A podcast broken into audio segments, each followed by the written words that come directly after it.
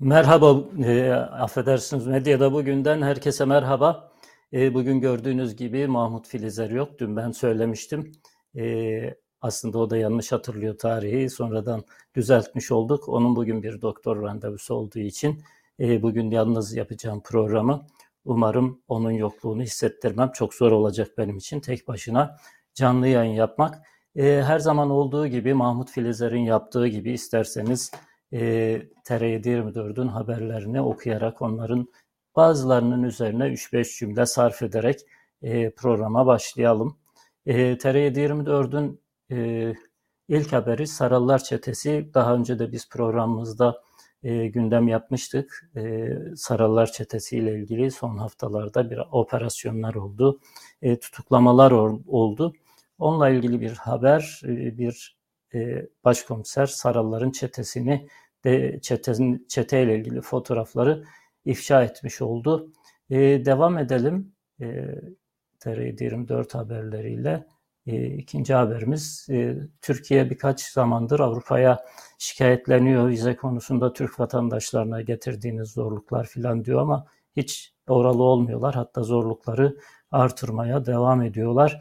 Datça'da yangın var. 600 hektarlık alan zarar gördü. Bakan Kirişçi rüzgardan şikayet ediyor. Aynı zamanda elektrik kontağından çıktığını söylüyor yangının. Yani Türkiye bu yangın krizini çok hızlı ve kolay bir biçimde yönetememeye devam ediyor sanki. Bu küçük bir yangındı. Umarız bundan sonraki günlerde daha hızlı, daha kolay müdahale edilebilir. Gece görüşlü helikopterler devreye girmeye başlamış. İlk yangında hatırlarsanız onlara ihtiyaç yok demişlerdi. Halbuki bal gibi de ihtiyaç varmış. Tahıl koridoru ile ilgili Hulusi Akar'ın açıklaması var. Onunla ilgili küpürleri birazdan sizinle paylaşacağım. Gazeteler iki farklı açıdan görmüşler. Yandaş gazeteler ve muhalifimsi görünen gazetelerin bakış açısının farkını birlikte göreceğiz. Beklenen belgesel Mavi Otobüs yayında 15 Temmuz'a bir de bu açıdan bakın diyor. 5-6 tane gencin hikayesi üzerine kurulu bir belgesel. Ben dün akşam izledim. Dün ilk gösterimi vardı.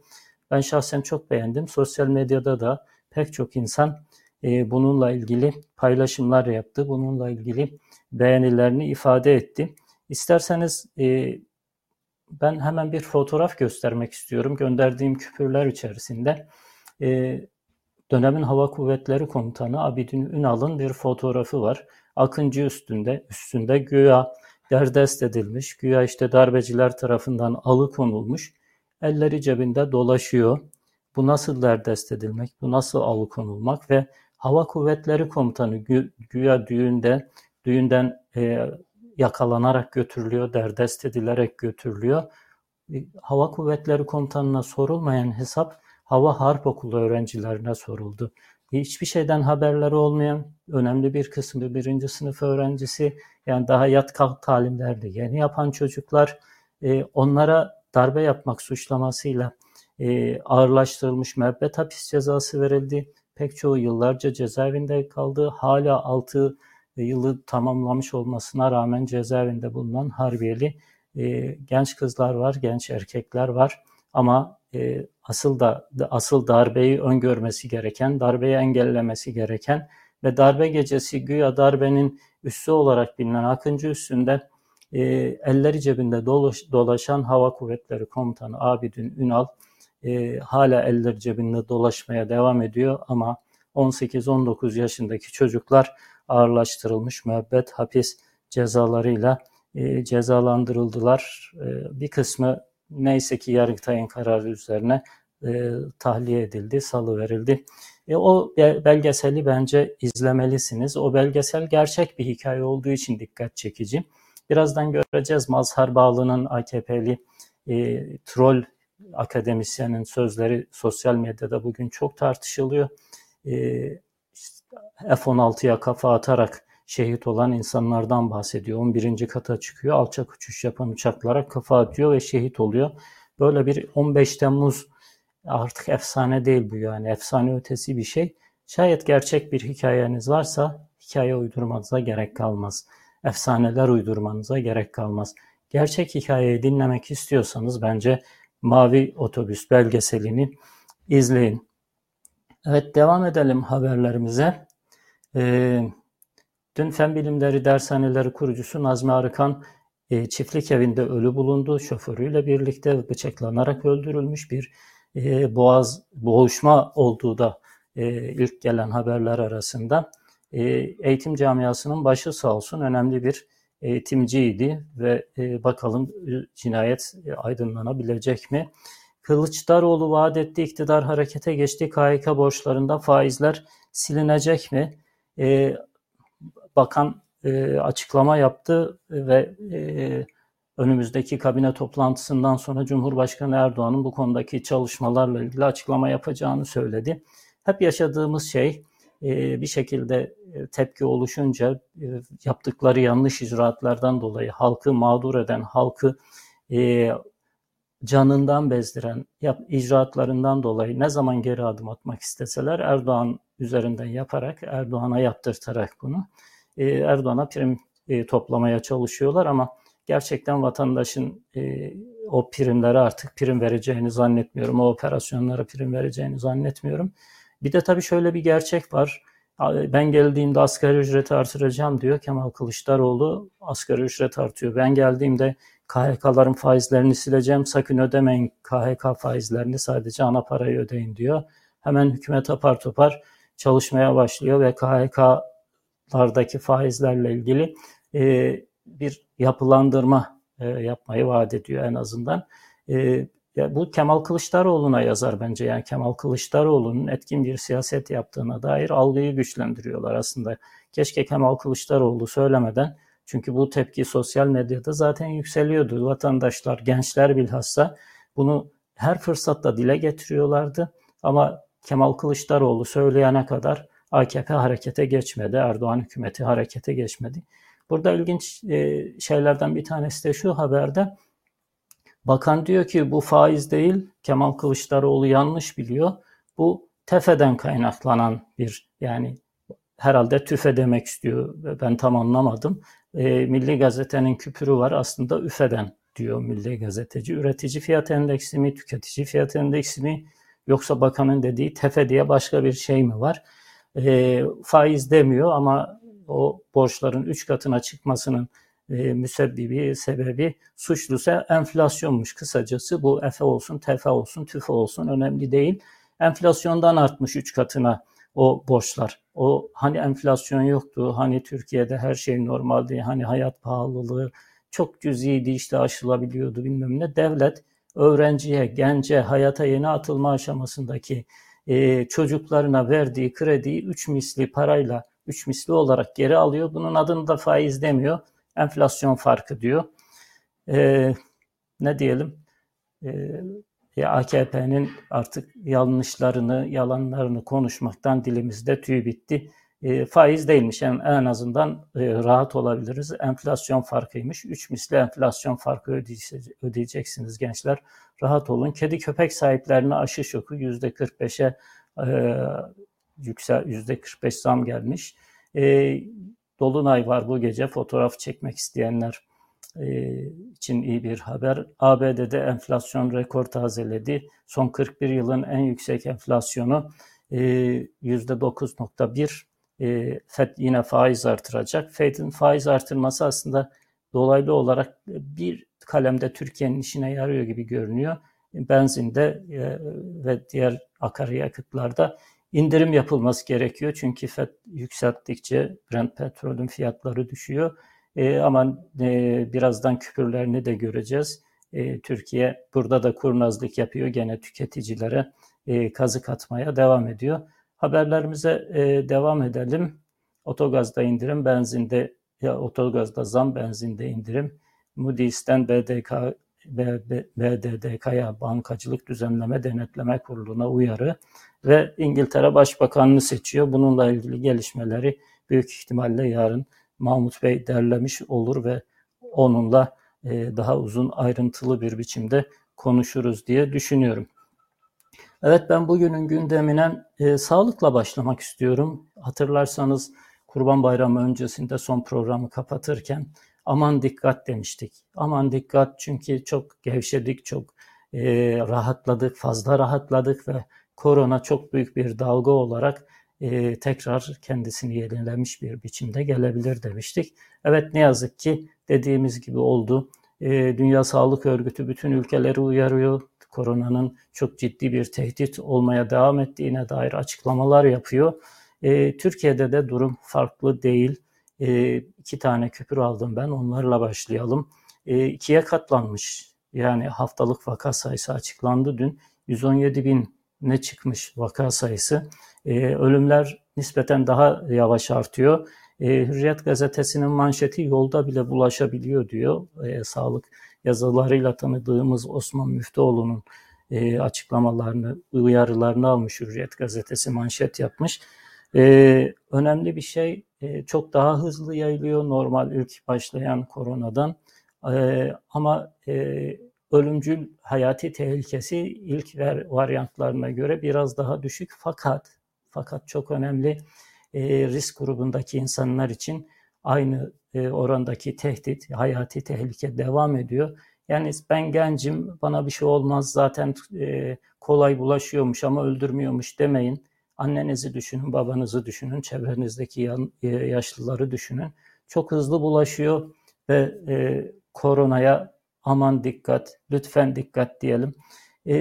Benim aldığım küpürler arasında, yani başlangıçta okumayı düşündüğüm küpürler arasında ki sıralama böyleydi. Birazdan diğer haberlerle devam edelim. Ben işsizliği aldım. Ekonomi Türkiye'nin önemli gündem maddelerinden bir tanesi. Medyada bugününde, doğal olarak medyanın da en önemli, en yakından takip ettiği konulardan bir tanesi. Bu arada yayınlarımızı paylaşmayı, beğenmeyi ve yorumlarınızla bizi yönlendirmeyi unutmayın. Fakat bir taraftan da bir özür dilemek zorundayım. Neden?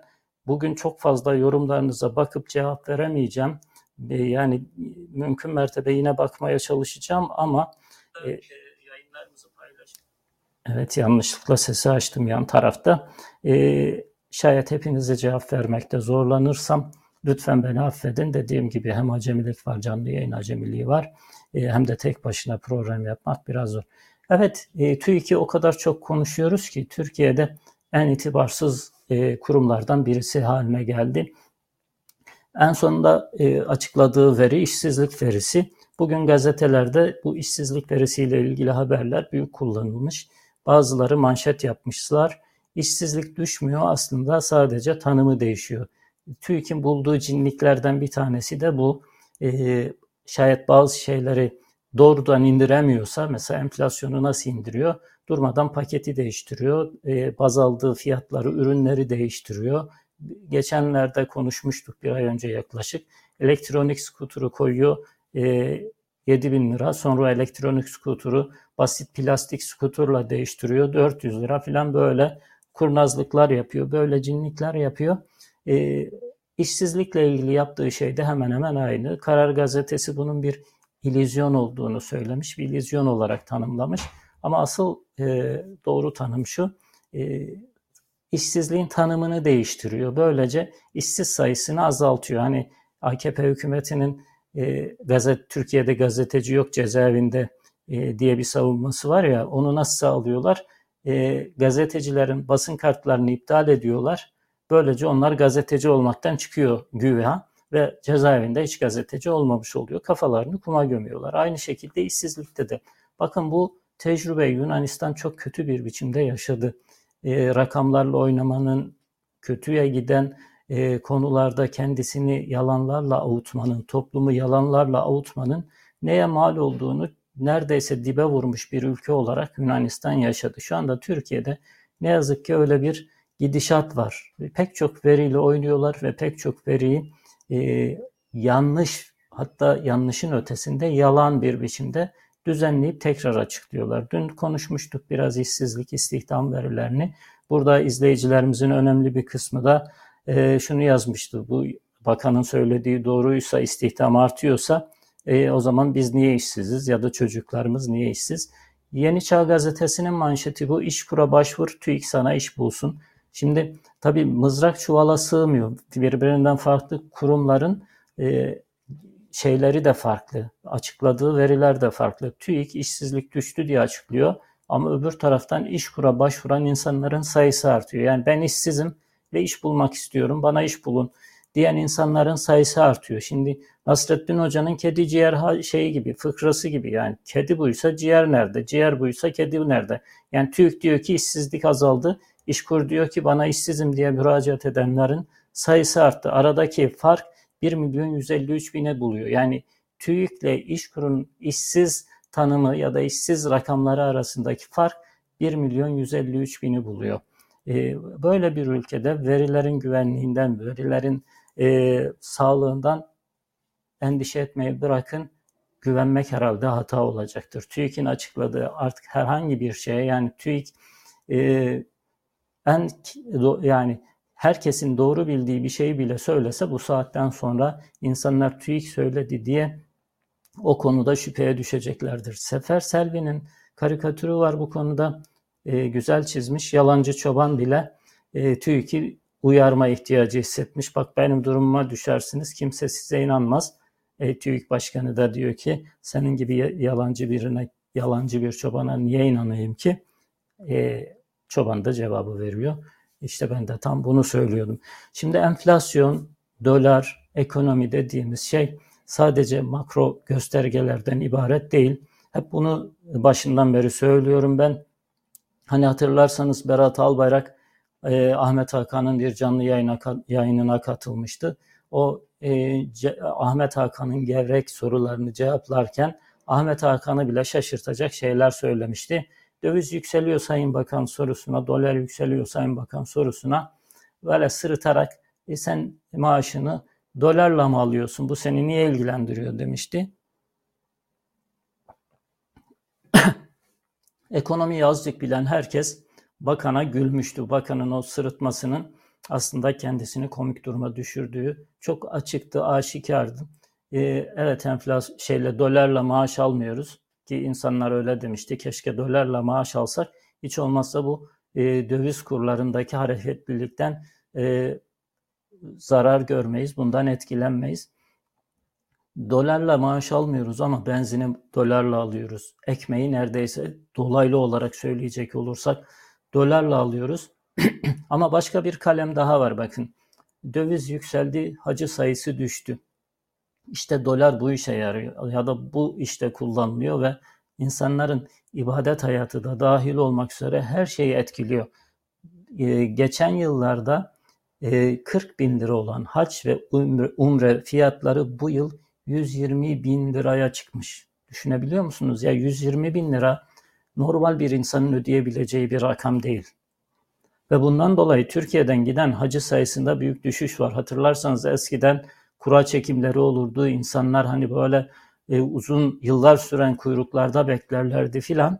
Hani Et Balık Kurumu Başkanı biliyorsunuz et fiyatlarını yükselterek kuyruk sorununa, Et Balık Kurumu'nun önünde oluşan kuyruklara çözüm bulmuştu. Aynı çözümü hac sırasında bekleyenler için de bulduklarını söyleyebiliriz. Uzun kuyruklar böylece azalmış olacak. Çünkü bu parayı, bu ücreti insanların ödemesi çok kolay görünmüyor, mümkün görünmüyor. Bir taraftan göz ucuyla mesajlarınıza da bakmaya çalışıyorum. Lütfen bize mesajlarınızla ve paylaşımlarınızla destek olun. Bir başka ekonomik haber. Dün konuşmuştuk, ülkeler önümüzdeki kışa hazırlanıyorlar. Kış geliyor ve bu kış çok soğuk geçecek. Neden soğuk geçecek? Çünkü doğalgaz fiyatlarındaki artışlar ve Rusya-Ukrayna savaşından kaynaklanan bir arz güvenliği endişesi var. Ve doğalgaz sıkıntısı önümüzdeki kış pek çok ülkeyi, daha doğrusu bütün ülkeleri neredeyse etkileyecek. Türkiye'yi de etkileyecek. Türkiye tedbir almıyor demiştik. En azından halka bunu hissettirmiyor. Fakat masa altından bir kısım tedbir aldıkları görülüyor. O da şu, gaz alabilmek için Alman Deutsche Bank'tan kredi almışlar. Yaklaşık 1 milyar dolarlık bir kredi bu. Bir iyi haber bu. Yani en azından harekete geçmişler. Belirli şeyleri yapmaya çalışıyorlar. Ama kötü haber de şu, şayet sizin merkez bankanızda o 128 milyar dolar rezerv durmaya devam ediyor olsaydı, Almanya Deutsche Bank'tan kredi almadan siz bu gazı alacaktınız. Şimdi hem döviz kurlarındaki artışları ödeyeceksiniz hem de bu krediden kaynaklanan faiz yüküne katlanacaksınız. Yani Alman vatandaşı, hep o karşılaştırma yapılır ya, Hans doğal gazı alırken sadece uluslararası piyasalardaki hareketlenmelerden kaynaklanan farkları ödeyecek. Siz değersiz bir ulusal parası olan ülke olarak o kur farklarını ödeyeceksiniz. Üstüne bir de alınmış kredilerin faizini ödeyeceksiniz. İşte kötü ekonominin kötü yönetilmesinin faturası her alanda, her aşamada, hayatın her noktasında karşımıza çıkıyor. Şimdi devlet yönetim bir kurnazlık içerisinde demiştik. Bu kurnazlığın bir parçası da şu. Şimdi küpürü görüyorsunuz. Petrolü Rusya'dan alıyoruz. Zaten dediğim gibi Brent petrol fiyatları 100 doların altına düştü. Hala Türkiye'de tüketiciler neredeyse 130 dolarken ödediklerine yakın bedeller ödüyorlar akaryakıt fiyatlarına. Türkiye hükümet daha başka bir cinlik daha yapıyor. O da şu: Rusya kendi ekonomik durumunu düzeltebilmek için petrolü piyasa fiyatının %25-30 civarında daha azına satıyor ve Türkiye'de öncelikli olarak Rusya'dan alıyor petrolü. Ama pompaya yansıtırken, yani tüketiciye yansıtırken Avrupa'daki değerleri kullanıyor. İtalya'daki oluşan piyasayı, benzin akaryakıt fiyatlarının İtalya'da oluşan piyasa verilerini baz alarak pompaya bunu yansıtıyor. Yani kendi vatandaşına kazık atmaya çalışan bir kurnazlık bu. Ekonomi haberlerini böyle tamamlayalım isterseniz. 15 Temmuz'a geçelim. Bugün 14 Temmuz, yarın 15 Temmuz. Bilhassa yandaş gazeteler başta olmak üzere pek çok gazete, pek çok yayın organı 15 Temmuz efsaneleri yazmaya devam ediyorlar. Başlangıçta söylemiştim, iyi bir hikayeniz varsa efsane uydurmak zorunda kalmazsınız. Şayet hikayeniz yalansa durmadan bu yalanı kapatabilmek için daha büyük yalanlar söylemek zorunda kalırsınız. İşte yine bir 15 Temmuz geldi ve yine aynı durumu yaşıyoruz. Mazhar Bağlı AKP'li, yani doğrudan AKP'li, AKP üyesi, AKP'de çeşitli konumlarda görev yapmış. Resmen AKP'li bir akademisyen. Rektör olarak da atanmıştı, sonra görev süresini tamamlamadan apar topar görevden alındı. Görevden alınmasının gerekçesi olarak da bir taciz skandalı gösterilmişti. Şimdi o Mazhar Bağlı bir müddet ortalardan kayboldu. O skandalların unutulmasını bekledi herhalde. Şimdilerde tekrar yeniden piyasaya çıktı, gündeme çıktı. Dün Habertürk'ün canlı yayınına katıldı. 15 Temmuz'la ilgili öyle şeyler söyledi ki yok artık dedirtti. Yani insanlar, 15 Temmuz'la ilgili Mazhar Bağlı'ya yakın fikirde olan insanlar bile artık dedi, yeter yani, bu kadar da olmaz dediler. Biliyorsunuz 15 Temmuz'da o koca, hani arabaları ezip geçebilen ve egzozuna bir insan sığdırabileceğiniz tankları fanilalarla, ki Erdoğan şöyle yapmıştı, affedersiniz fanila tıkayarak falan gibi tuhaf da hareketler yapmıştı. O koca tankları egzozuna fanila tıkayarak durdurabildiklerini falan söylemişlerdi. Bu ustureler, bu efsanelere dün öyle bir şey ekledi ki Mazhar Bağlıcı, insanlar, Mazhar Bağlı affedersiniz, herkes dediğim gibi şokta. Yani bugün sosyal medya bununla çalkalanıyor. 15 Temmuz'da insanlar alçaktan uçan uçaklara 11 katlı binaların üstüne çıkarak kafa atmışlar ve kafa attıkları için de şehit olmuşlar. Evet, yanlış duymadınız. Yani işte saniyede, dakikada yüzlerce kilometre hızla uçabilen F-16 uçaklarına 11. kata çıkarak insanlar kafa atmışlar ve bu şekilde şehit olmuşlar. 15 Temmuz'un böyle bir efsanesi var. Dediğim gibi şayet doğru hikayeniz varsa yalanlara ihtiyacınız kalmaz. Gazetelerde başka haberler var 15 Temmuz'la ilgili. Onlara hızlıca bakalım. Ben birkaç küpür ekleyeceğim. Daha sonra daha geniş bir biçimde başka programlarda bunu konuşuruz. TRT 24'ün 2 yıl üst üste yaptığı 15 Temmuz konuşmaları var. Arşivimizde duruyor. ilk yayınlandığı dönemlerde çok ilgi göstermiştiniz. Yüz binlerce insan izlemişti. Tekrar o arşivlere bakıp o programları izleyebilirsiniz. Ayrıca elektronik kitap olarak da o konuşmalar yayınlandı. Elektronik kitap olarak da erişebilirsiniz.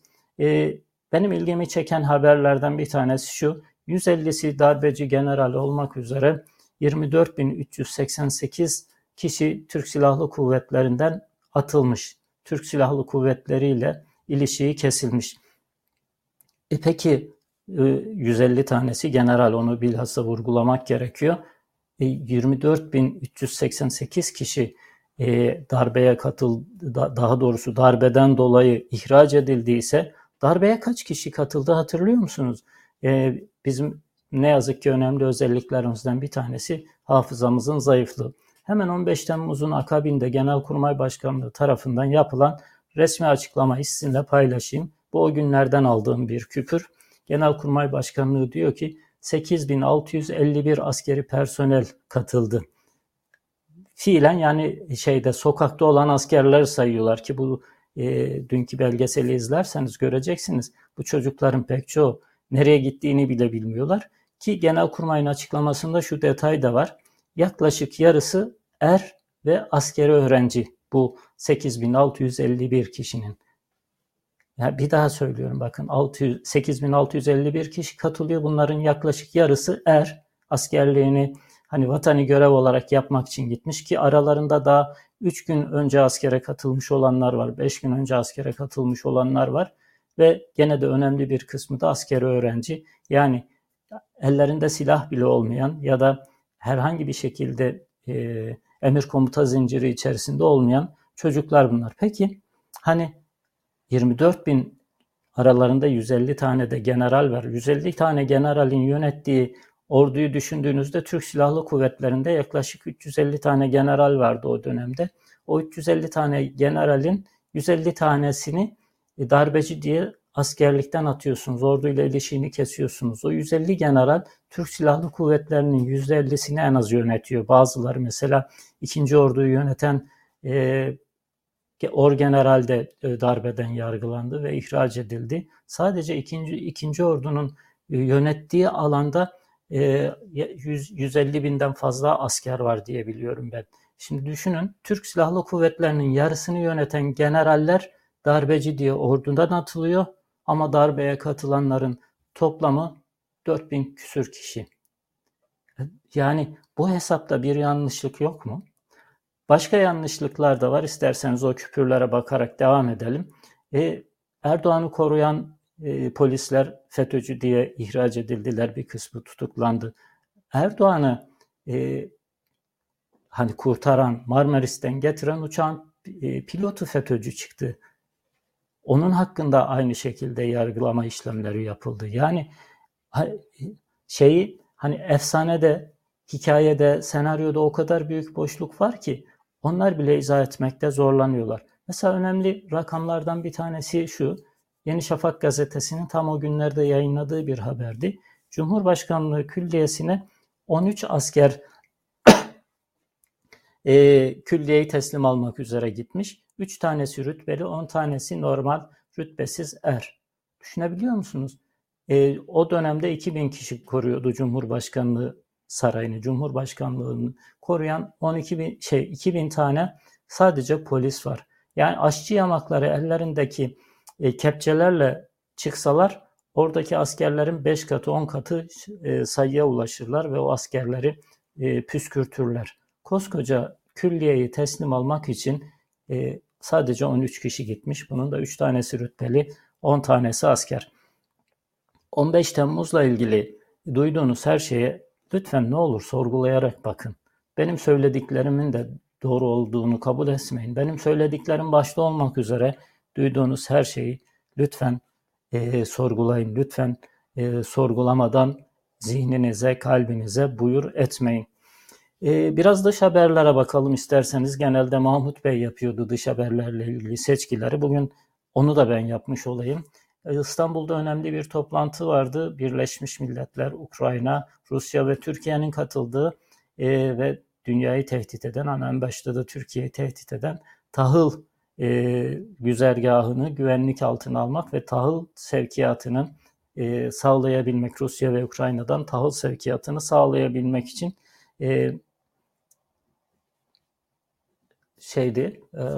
yapılan bir toplantıydı. Bu toplantının neticesi iki farklı gazeteden aldım ben. Bir tanesi Karar Gazetesi, dünyanın ekmeği mayına takıldı.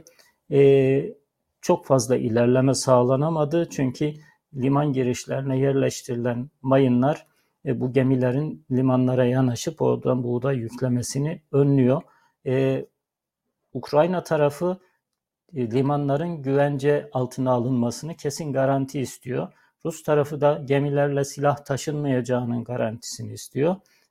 Şu ana kadar yapılan tek şey, bir sonraki haberde de göreceğimiz üzere sadece bir komisyon kurulmasına karar verilmiş. Genelde biliyorsunuz çözümsüz meseleler komisyona havale edilerek geçiştirilir. Ne yazık ki İstanbul'daki zirveden çok somut bir şey çıktığını söyleyemeyeceğiz. Diğer önemli bir dış haber, çok kenarlarda, köşelerde kalmış, gazetelerde ve internet sitelerinde çok fazla yer almayan, sadece hükümete yakın bir internet sitesinde aldım ben. Erdoğan'dan sürpriz görüşme, iki önemli konu ele alındı diyor. Erdoğan, Suudi Arabistan Krallığı'yla bir telefon görüşmesi yapmış ve bu sürpriz görüşme olarak niteleniyor.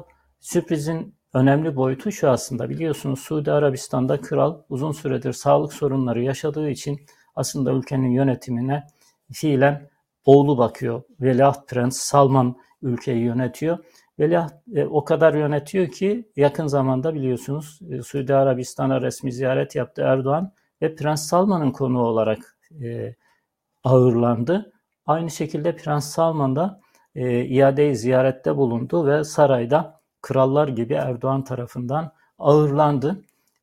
Erdoğan neden uzun süredir elini eteğini çekmiş kralı aradı? Ben şahsen şöyle tahminlerde bulunmaya çalışıyorum. Herhalde oğlunu şikayet etmek için kralı aradı. Neden? Çünkü o kadar tükürdüğünü yaladı. Cemal Kaşıkçı cinayetini örtbas etti. Cemal Kaşıkçı cinayetindeki dosyayı apar topar Suudi Arabistan'a gönderdi Erdoğan.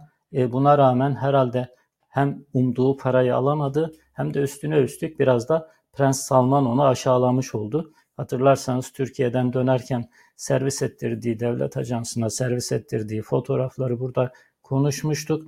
Erdoğan'ı küçük düşürücü şekilde o tür kareleri seçerek paylaşmıştı Suudi Arabistan medyası. Sri Lanka'da olaylar devam ediyor. Cumhurbaşkanı ülkeyi terk etmek zorunda kaldı. Ki Sri Lanka'daki olaylarla ilgili çok önemli, çok ayrıntılı, biraz uzun, azıcık sabır göstermenizi rica ediyorum. Bir yazı önereceğim size, onu okumanızı rica edeceğim. Cemal Tunçdemir çok başarılı bir gazeteci, dünya medyasını ve dünya kaynaklarını çok iyi takip eden bir gazeteci. Onun T24'te yayınlanan Bir Aile Şirketi olarak Devlet Sri Lanka Trajedisi diye bir yazısı var. Dediğim gibi biraz uzun bir yazı, azıcık sabrederek okumanız gerekiyor. Ve okuduğunuzda da eminim siz de benim gibi şöyle diyeceksiniz: ya ben bu filmde rol almıştım zaten, bu film hala devam ediyor, bu trajedi hala bir yerlerde yaşanıyor ve o yaşanan yeri de biz çok iyi biliyoruz diyeceksiniz. Hemen girişinden kısa bir bölüm okuyayım isterseniz, sizi biraz meraklandırmak için.